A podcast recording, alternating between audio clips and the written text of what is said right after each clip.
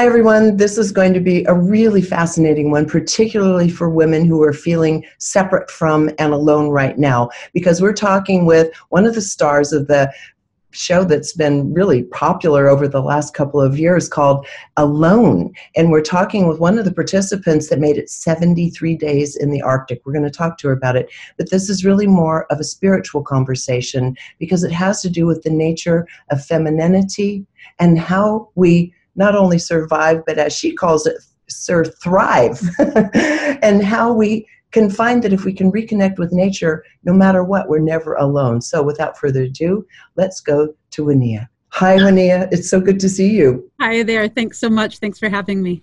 I love it. Do you know that you're only about, as the crow flies, 25 miles from me or so? I, I grew up spending time in Loomis because my stepmother worked at the vet clinic there. So yeah, it's, it's, fun talking to someone who's in my own backyard. In our backyards, and I so I recognize your terrain, and we're in we're that little neighboring town. It's not even a town really, uh, Penryn, right next to Loomis, and it's okay. we're lucky for both of us to live in such a beautiful part of the world in nature, and this is what serves you. So, Woniya, if you could tell us a little bit about just the background before you ever ended up on the show alone, what was it in you and what you'd been doing your entire life that would have propelled you into such an audaciously challenging journey? Thank you. Yeah, great question. You know, I definitely I grew up uh, in the environment you're seeing back behind me, so in the Sierra Nevada foothills, and I grew up hiking in the Sierras with my parents all the time. My mother was in the Sierra Club and grabbed me backpacking, and my father was an endurance runner. So I grew up getting dragged to aid stations, helping support these people who are doing these amazing physical feats, uh, 100 mile hour, you know, 100, 100 mile runs within 24 hours and, and the like. So um, being really immersed in the natural world was just a given for me. It wasn't something that I ever had to choose, um, but it was definitely where I found myself. And um, there's never really been a time in my life that being outside and curious about and engaged with the natural world wasn't wasn't a big part of what I was doing and who I was. I can understand that. You're so lucky you actually grew up around the Nevada City area. And I'm seeing that big giant um, granite boulder behind you because they're all around here. And for me to go out and sit and meditate, I, there's a little rock between two big boulders at, at a sanctuary near us out in the field um, there's something that is so mystical and grounding. You could be anywhere. You could be in England, Wales. It, it feels like Welsh land to me. And something about the groundedness of this particular land really feeds the soul, and not everyone has access to that grounded kind of land. We're going to get to that in a little bit. Let's just hop right into how you ended up on alone, well, so, what your experience was. Well, my experience was absolutely incredible. I mean, I've done a lot of a lot of things a lot of people would consider pretty adventurous and out of the norm, um, but that was the most extreme thing I've ever done, and in that way, also just the most profound and life changing in so many different ways. Um, but how how I came to be out there is since I was 19 years old, I've been really immersed in the world of primitive skills, or I prefer to call them ancestral skills. Um, I started going to gatherings where folks come together and teach these skills. And so I was uh, I was just after my sophomore year in college when I first became introduced to this community of folks who share these skills, and it was just a natural fit for me. And at the time, I was in college studying biology and environmental studies, and to me, it was just such a beautiful dovetailing of my different interests between the natural sciences and being engaged in botany and mammalogy and and really engaging with the natural world and that way and using it so kind of the ethnobotany and and engaging in terms of getting my own life needs met with the natural resources and the knowledge of those resources and with my own two hands. And so i'd been teaching in this world since the late 90s and you know as there became more and more interest in in survival type shows and such i started getting a lot of requests for these different shows because you know i have a bit of a name having been immersed in this in this world for the last 25 years. But most of them seem staged and forced and most of these shows have the exact opposite take on quote survival that I have, which is that the world is out to get you and that it's up to us to grit our way through it and push and man versus wild and person against nature and this and this very antagonistic way of going about things. And I had zero interest in any of that. And when Alone approached me, it happened to be at a at a time in my life where I was really looking for the next step and wanting to reach a lot more people and and inspire in different ways than I had been doing with my teaching to that point. And I had never pictured myself being on television, but the fact that it meant being out there on my own and filming myself rather than having a crew and rather than having it be, you know, a little bit um, manipulated behind the scenes was really appealing to me and it felt like an opportunity to bring this other perspective and as you said in the introduction a more feminine perspective to this idea of quote survival. And i don't like using the term survival. I like to use long-term wilderness living because survival implies that we don't have a place in the natural world and we don't belong there.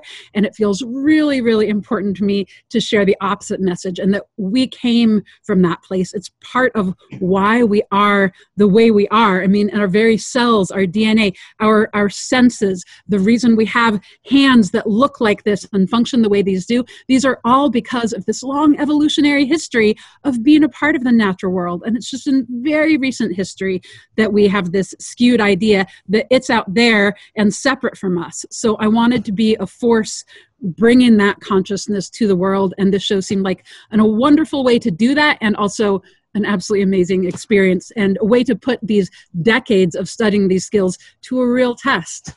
You are absolutely infectious and brilliant. oh my God, I love it. I just love the way you're putting this because what you're saying goes far beyond a television show. It goes into the new model of how human beings need to start coming together.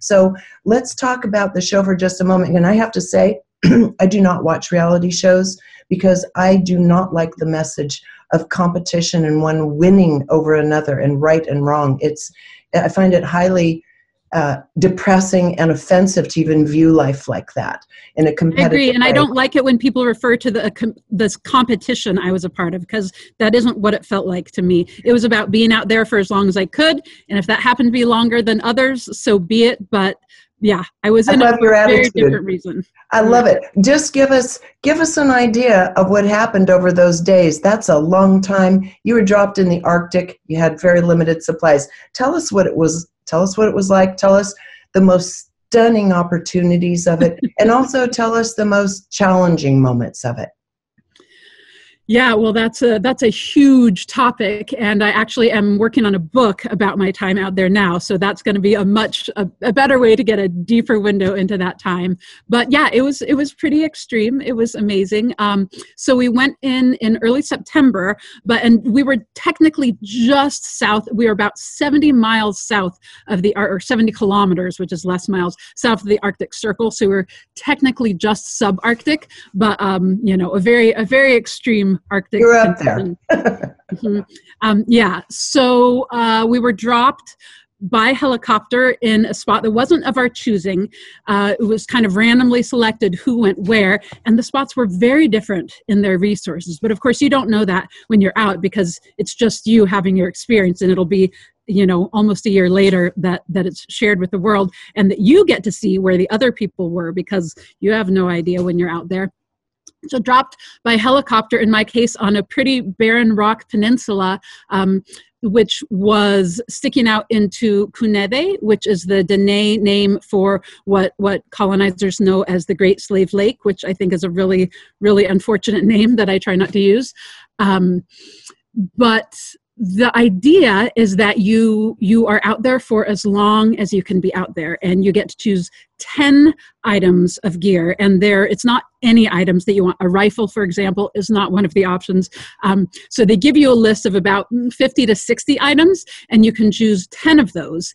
And only two of them can be food and if you choose those it's only two pounds of food per item. And if you're choosing food then you're giving up something that could potentially bring in a lot more food for you like a bow and arrows or something. So very very limited gear and your clothes don't count. So you're you're allowed to bring clothes and they give you a list you know two sweaters and this many pairs of socks and two pairs of underwear and um, but really you're out there uh, on your own to make shelter bring in food tend to your needs for as long as you possibly can. And in my case that was about 10 and a half weeks.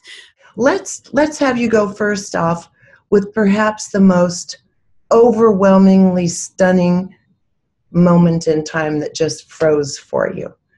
Because there had to be a lot of them maybe just hmm. pick one or two of those because we're going to go into the consciousness of it all deeper into this conversation we will go there so yeah. kind of toss it out off the top of your head if you want to there are so many spectacular moments but perhaps the most stunning and life change moment and i might even start crying as i talk about it was one of the days towards the very end of my time and you know i was i was starving deeply starving for most of my time out there and I didn't have any deep water in the site where I was. You couldn't leave the spot they gave you. So it wasn't that you could just wander and go to where the resources were you you were within certain bounds and the bounds i had happened to be in an area with no deep water. So that meant there were no fish and i'd been counting on fish as my main calorie source. And i was on a barren peninsula. There were some trees but it was mostly bare rock. And so very little game no big game on my peninsula and no fish. So i was just crossing my fingers hoping that i I would hold out, that my body weight would hold out until the ice came and the lake froze over so I could wander out on the ice and get to the deep water where the fish were.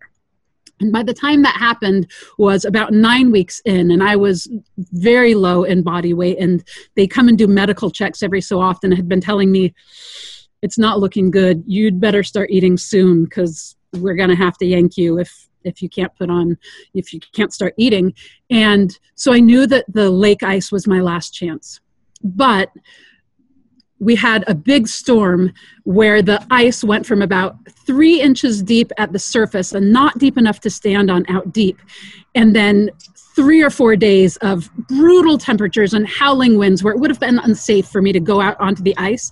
By the time I was able to get out and the storm died down, the ice had frozen to almost two feet thick and I didn't have an ice auger, I didn't have a hatchet, I didn't have an axe, I didn't have any good way to get through it. So I was beating through it with the back of my saw to try to get through it. So the most spectacular night was this night that I went out to try to get through the ice, and I hiked out probably several hundred yards from the shore to where the water got deep, and it was sunset, and the colors were spectacular. The whole sky just fiery reds and pinks and oranges. It was amazing. And I'm there trying to chip through the ice. And I reach that moment where I realize that it's never going to happen. And my last shot at food is basically is basically shot.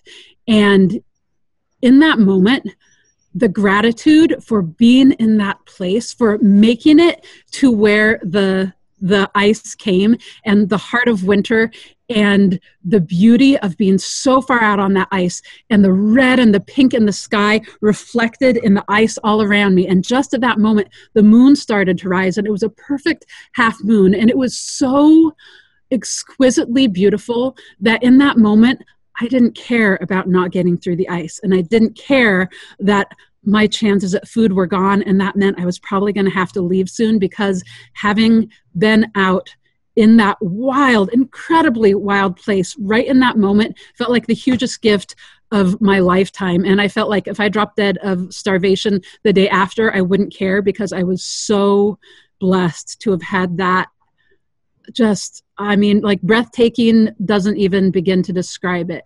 And there's something that happens with deep starvation too where you're just so raw and open and vulnerable and living on such an edge you're just so keenly aware of absolutely everything. It's like your vision is clear and your senses are all clear and that sense of longing in your body is it just tunes your awareness in, in an exquisite way. And that's why people fast on spiritual journeys you know if it's really a deeply religious experience.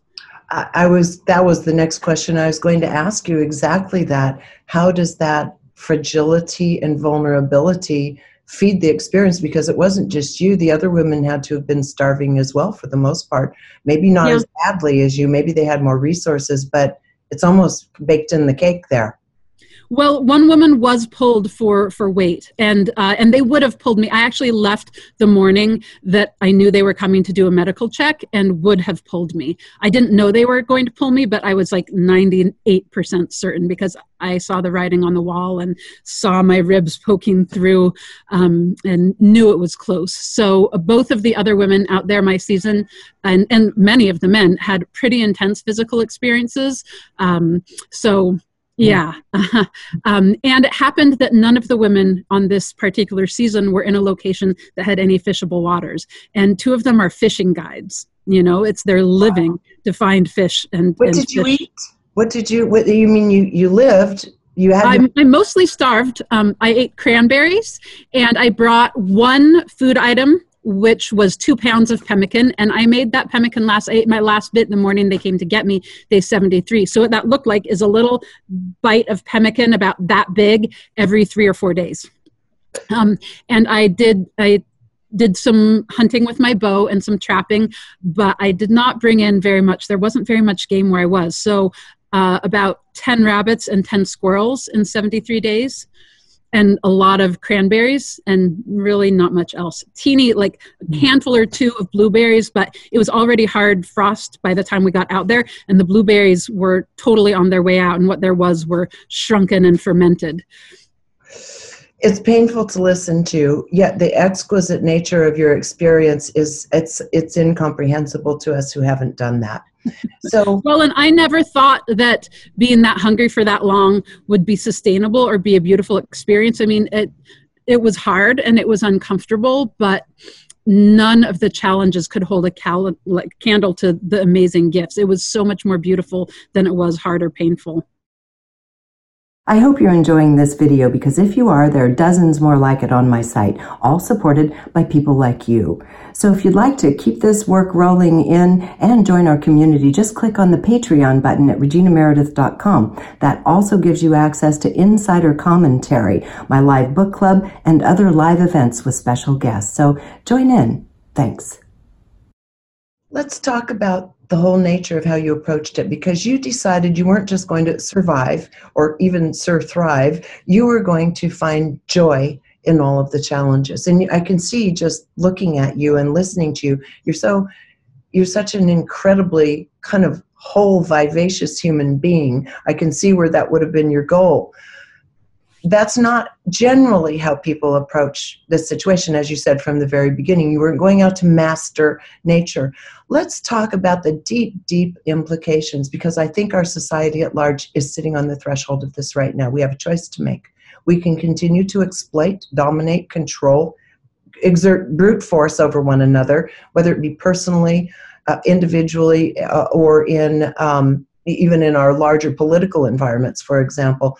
Or we can learn the very thing that you have really mastered. Let's talk about collaboration and cooperation with the world, with nature, with each other. And, and, and the more the takeaway spiritual implications and necessity for us to start bringing this in now. Yeah, absolutely. That feels really important. And those, uh, I set really firm intentions and had a lot of practices in place in mind before I ever went out, but also very intentional practice of being there in collaboration and reciprocity with, with the environment before I went out there. So there are a lot of things that I did towards that aim. And there was something about being out that long that you know, before I went, it was very intellectual. Think, okay, I'm going to sing the sundown into the lake every single night. I'm going to have a dance party every week, which I did every Thursday afternoon. I had a dance party out there by myself on the rocks, and it was amazing. And it was part of that expression of joy. And I, I told myself, if I'm not loving my time out there enough to be able to dance about it at least once a week, then I don't belong out there. Um, so those were all kind of my ideas and my practices that I had going in and that I followed through on.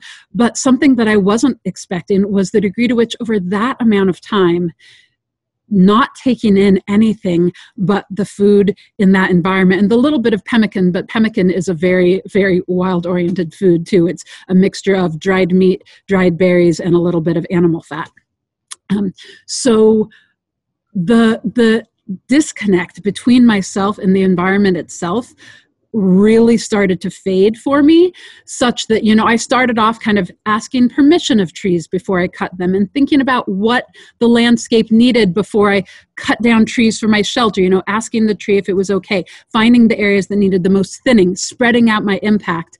And it went from an intellectual practice to just feeling the land asking me and directing me to what was best to where like if i went out looking for a particular resource it just kind of popped into my vision and volunteered. And i really came to to feel like not only was i a part of the landscape but i was a part of i was living as my ancestors had and i was in deep relationship with ancestors. I was feeding them with every time I got food and in conversation, but I became my ancestor. I became my own ancestor out there, if that makes sense. I felt very aware of living in this unbroken lineage of people who had lived exactly that way and recognized that, you know, in the old stories, like Rabbit was the grandfather and the daughter and everything, not seeing the separation between ourselves and the other animals. And then it went deeper to not seeing the separation between myself and the plants and the trees, and then not seeing the separation between myself and the rocks and the lake and, you know, the sky itself. And this was on a really visceral level because again starving for so many weeks and having my only nourishment be from there. My body was made of that landscape. It was made of those plants and those rabbits that in turn were made of those rocks and that water. And it was so profound. And, and it's hard to verbalize now because when you're out for so long you lose you know you're not I was talking to the camera, but not having human contact and speech, your mind starts to work a different way. And so even even applying words to it doesn't really quite hit the sensation that makes sense, but it sounds as though what happened is your intuition, your native raw intuition really started coming to the fore and guiding you, and including the ability to commune with your ancestors. Yeah, absolutely. I'd say that's absolutely true. Mm-hmm. Is it is that something you were able to continue or sustain after that journey once your body was nourished again? Did did your openness to all start collapsing back into our everyday reality or did did, did you bring part of that with you? Yeah, that's a great question. I mean, it certainly shifted. Uh, it's it's hard not to fall into old routines. Um, that said, I mean that journey changed me deeply in ways that I can't see ever changing. I mean, to actually know what it is to be on the edge of life and death in the ways every other animal on the planet that isn't domestic already does. Um, that is that is a type of knowledge that that isn't just going to go away and you know i don't take things for granted the way i see almost everyone around me taking for granted right? Because the things that we complain about the little problems we have and especially in you know in the US in the first world i mean they're so nominal. And you get that when you have gone for weeks not knowing whether or not you're going to have any food the next day. And when it's 20 below and you need that food to keep all your digits intact you know it's just yeah. a entirely different thing. And i think our world would be so much better off for everyone having a little bit more of a sense of what's really important in life and what to focus on I couldn't agree more. And it's uh, taking away all the subjectivity of life. Everybody, while you're out doing that, everybody else is pointing fingers at each other. The media is screaming at each other. You know, families are arguing with each other because the world has become highly subjective. And there, there's no right or wrong, it sounds like. Either you merge or you don't merge. Right. Yeah, and you know what's really interesting to me and I didn't I didn't know this until after the show came out and I was able to watch other people, but we're all at there the same time, very similar environment. Some people had had more resources than others certainly, but we were experiencing the same the same climate and the same conditions and some people were just absolutely suffering and i was having the time of my life and that just shows how subjective our everyday lived experience is and the degree to which it is what we make it and you will find whatever you're looking for. And that's what i thought of when you were talking about you know bringing a different attitude to a survival experience. If you go out there expecting to suffer and expecting it to be hard that's what you're going to experience. And and you're going to focus on those things and you're going to multiply them by your focus. But when you're looking for the joy and you're looking for the gifts and you don't feel entitled to any of the things you need then everything that comes your way is a tremendous gift and you have so much gratitude for it. And that completely changes your experience in a very real way. And in fact physically i should not have lasted as long as I did. I did not have the food to have the levels of energy and the level of joy and activity and staying warm. I mean, it's it's absolutely wild that I didn't have more issues with the cold. And I made most of my own gear with natural materials and that's part of it. But, you know, with the number of calories I was taking in versus I was putting out, it's clear that there was something else going on. And I feel like I was really fed by the beauty and by the gratitude, pure fed frequency. literally. Yeah, pure spirit, pure frequencies, yes. and literally sharing and absorbing with one another. It's just, it's uh, it's breathtaking listening to you and uh, thank you for all of that and now i want to talk about something that takes us into the modern world the the world that is much more conflicted in a certain way and we're talking about right now while we're still in the midst of covid uh, some people watch this months and years down the road where that will have passed, but it'll still be in their memories, where a lot of people have been isolated and kept from one another and have this overwhelming feeling of aloneness. And as you said, even when you're alone, you never have to be disconnected. And so let's explain that a little bit more. And then I'd love to have some practical ideas of for people and a lot of women watching this that are feeling isolated and alone, how you can re-engage and be enthused as you are uh, with connection with nature in particular. Yeah, great questions. Um, so yeah, you know, the interesting thing is the show is called Alone, and I was out there on my own for 10 and a half weeks, and I never felt lonely.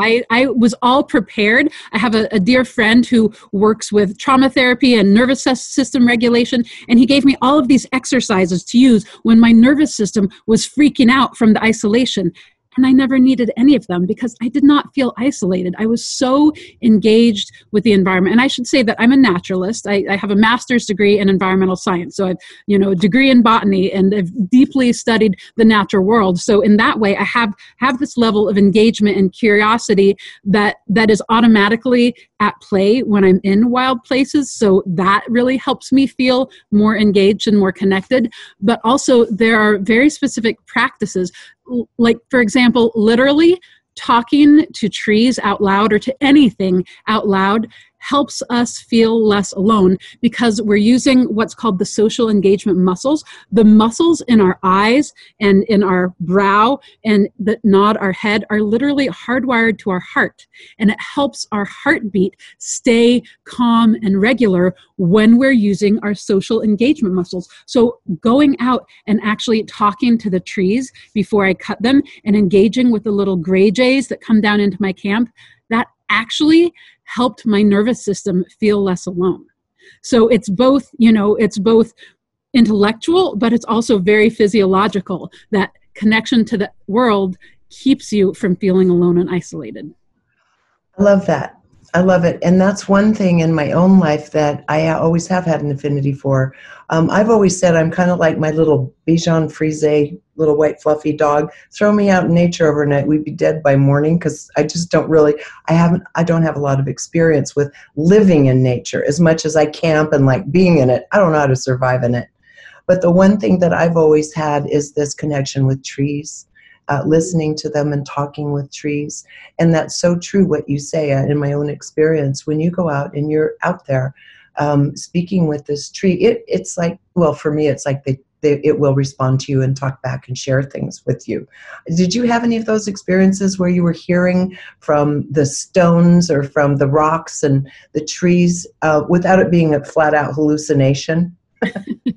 well, yeah, that's a great question. And it's cer- certainly not in the form of like actual voices or yeah. hearing, but I had a lot of moments of feeling that that deep intuitive call towards something and then having the thing so one example is looking for trees for my shelter um, I think it was in the 30s. I was still working on my shelter, and I was trying to spread out my impact and, and harvest from different places, which used a lot more calories than just staying close and chopping all of the trees around me, but was important to me. And I had in my mind that I wanted to cut trees from this certain grove, but then I just felt this no, you need to go up to this certain place, this certain rock ledge, which was further and not particularly convenient, and it was getting dark. But I did that. I brought my saw and I went up there and I I asked which tree was was willing to volunteer itself, and one did, and I cut it down. And as it fell, I saw an arrow that I had lost weeks before oh. was lodged into a tree just above it that I never would have seen if I hadn't cut that one tree. So things like that happened that weren't being spoken to, but these they were these synchronicities and coincidences that really felt like they were deep messages and and that place having my back. Absolutely, just clairsentience they can call it. You just knew, you knew. You know, um, one of the things you say you teach you teach uh, you teach about um, sewing with um, buckskin and mm-hmm. learning how to tan to make your own leather clothing and, and other things. And one of the classes you teach is on how to listen to birds, which I'm particularly fascinated with. And I thought, if you do a bird listening class, I would love to join in with you because there's to me nothing as magical and such high frequency as bird song. And we're surrounded by every kind of bird. And I always say, wonder what they're saying to each other. Can you give us just a little, kind of a little, really quickie mini uh, mm, lecture on when you, when you're hearing birds distressed versus just happy and excited, for example? And I know each each uh, variety bird is different. Yeah, that's a great question. But honestly, there are a lot of patterns. So birds yes. aren't that different if you really tune in because when we talk about bird language, it's not actually about what individual birds are saying or knowing the song of a particular bird. It's about knowing the difference between when they're in what we would call a baseline behavior, where they're comfortable and they, you know, they're not under threat. And those are things like singing and feeding, um, versus when they're nervous and agitated and there's something going on. And those would be alarm calls. So a lot of birds have a song, well, songbirds have a song and a call. And really it's so intuitive because and, and then i should say too and there are a lot of other behaviors that aren't auditory at all, but we call them bird language because the birds are telling us what's going on with their body language, with their acting. And sometimes silence is the clearest message of all. It means that they're hunkered down because they're under threat and they don't want to advertise where they are to a predator, be it, you know, a cat or a mountain lion or a hawk or something. Um, but the interesting thing is that most people can actually tell the difference between an alarm call and a song if they allow their bodies to feel it because we are tuned, our nervous systems are tuned to be paying attention to what's going on in the world. And the types of noises that birds use to signal danger is similar to what mammals use, and you'll feel it in your chest if you're paying attention. As you say, the songs are this high vibration, and they kind of tell you that everything's okay. But when all of the songs stop, everything else in the world out there is going like this and paying attention. And when they're shrieking, it tends to be high pitched and regular and intense, and it makes you wonder what's going on. There's something in your system that wants to be going like this, and often we don't let ourselves because because it's not cool because we think that we're more sophisticated and civilized than that, and we shouldn't have to worry about what's going on in the world around us because we're just that entitled. Um, so, but if you let yourself get into that feeling body, then often you're going to know whether that's baseline and everything's okay or whether that's something to be afraid of because you're you're going to have your shoulders raise a little bit if it's an alarm.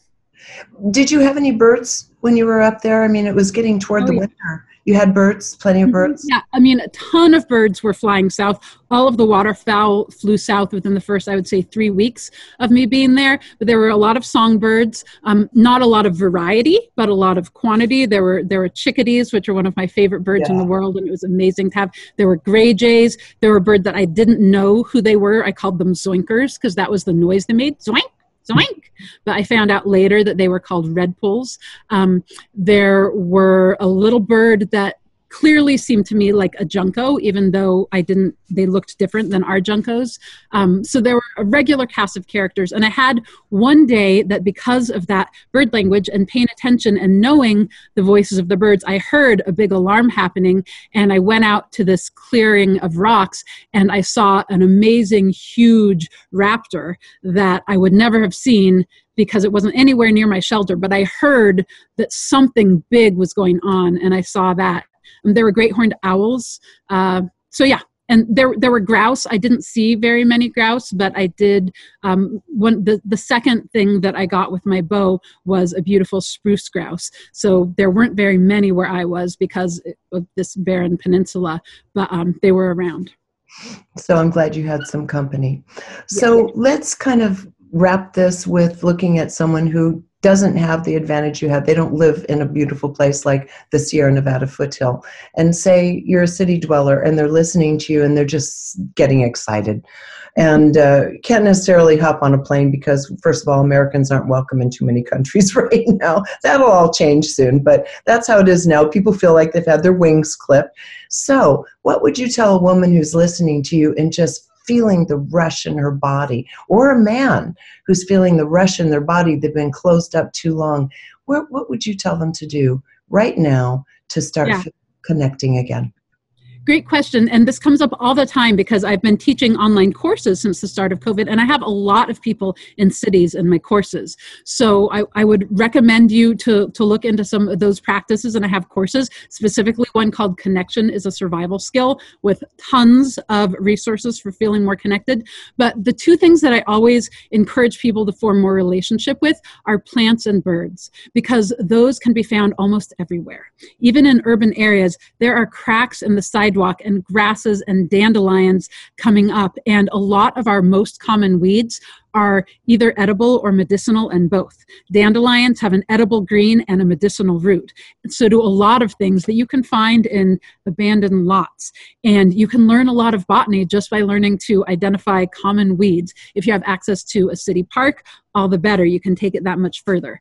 And then also birds, because they have wings, so they can get everywhere. There are birds, there are peregrine falcons nesting on skyscrapers in New York City and San Francisco and elsewhere. There are pigeons everywhere. There are all kinds of songbirds, even in a lot of really urban environments. And and you know having access to birds on the wing and to the sky right? So there are a lot of things happening in nature that no matter what we have access to if you can look out a window you can notice the clouds moving by. You might not be able to see the stars because of light pollution but you can see the moon and you can track the phases of the moon and watch those cycles you know the six little sickle of the new moon to the full moon and and back again and recognizing how that shifts and changes and how do you feel a little different during the full moon to the new moon? There are all kinds of ways that we actually have to work to keep the natural world out right? We have this idea that we don't have access to it but connection to the natural world is our birthright and we we do all of these things to close it out. Concrete walls and heaters and electric lights. All we have to do is turn off the electric lights and we get very in tune with what's happening in the world outside. If we can step out onto a balcony balcony wherever we are. Even if it's the balcony of the stairwell, you're going to be able to see birds. You can go out and sit for half an hour every morning and track the changing weather patterns, track the clouds, track the birds around you, notice what fall looks like versus spring and the different shades of green. It's always available to you wherever you are. And we have computers and we have phones and we have ways to, to tie in even to places that we don't have access to physically. Thank you for that. Any final thoughts before we go? And first of all, I want to find out what's the best URL for people to find all of the classes. And tell us, we've talked about birds, we've talked about connection, we've talked about sewing with natural hides. What else do you teach people? And then give us your URL. Great. Yeah. So so my website is buckskinrevolution.com and I teach my classes through the Buckskin Revolution Academy and I have classes on basically I teach everything related to ancestral skills and land-based living and off-grid and homestead living. So I teach, you know, wild foods and food preservation, living without refrigeration, um, all kinds of fiber arts, wool spinning and felting and basketry and hide tanning and hide sewing. A lot of focus on food, clothing, and shelter because those are the three things that almost everyone needs in their daily life. And I'm all about integrating these skills into our lives as they are now rather than feeling like we have to run off into the wilderness and you know survive on our own in order to access them. So it's great to be able to do that but that's not long term sustainable for most of us. So, what can you do now to bring some of the outside in, right? Those are the things that I teach. Um, also, I'm on Patreon, so that's a way to be a little bit more plugged into what I do. I have two books that I'm working on now one uh, uh, narrative memoir about my time on alone and what brought me to that, and then one on sewing with buckskin. So, kind of the, the philosophical and the practical application. So, so many different ways for people to plug in and learn learn more about me and what I offer. But all of it can be found at buckskinrevolution.com. Well, thank you so much for sharing your spirit with all of us today. I think you're my new hero. I don't have a lot of those skills. I have some of them, but not many. I, I so, by oh, next I just love what you do. I love it. Well, one, so one thing too, if, if there's time, you you asked me, you know, what's my take home message? And my yes. take home message is that you don't have to go out for months in the wilderness by yourself to feel more deeply connected or to practice some of those skills that you evolved to do. You wouldn't be here now if all of your ancestors hadn't excelled at living in the wild and having it be beautiful and fulfilling and joyful, not just a struggle, right? We are a product of millions of years of evolution that created a being that is perfectly at home in the wild. We just have to remind ourselves and we just have to bring some of that into our daily lives wherever and however we're living them. Right on. Thank you for that message. Thank you for this entire time together. I'm just I'm excited. You I can see you get people excited because you're connecting to them to something so primal in themselves that so many of us have lost touch with. So again, Woniya, thank you so much for taking the time here and uh, for sharing this experience. And, and it got me choked up when you were talking about the starvation moment and how beautiful it was. And uh, most of us don't do any more than a little intermittent fasting. There's a challenge for you. Great. Well, I did intermittent fasting for years before going out and starving. It was really helpful. Yes, I'm sure it was. Thank you so much. I hope to meet up with you again in person. Okay. That would be lovely. I would love it. Thank you again, Woniya. Thank you, Regina. Yeah. So, everybody, you just heard Woniya. Uh, her website is buckskinrevolution.com. So, for right now, most of her classes are online. But again, down the road here, you're going to be able to come out to the beautiful Sierra foothills and uh, do these things in the flesh. So, until next time, thank you so much for joining us here on reginameredith.com.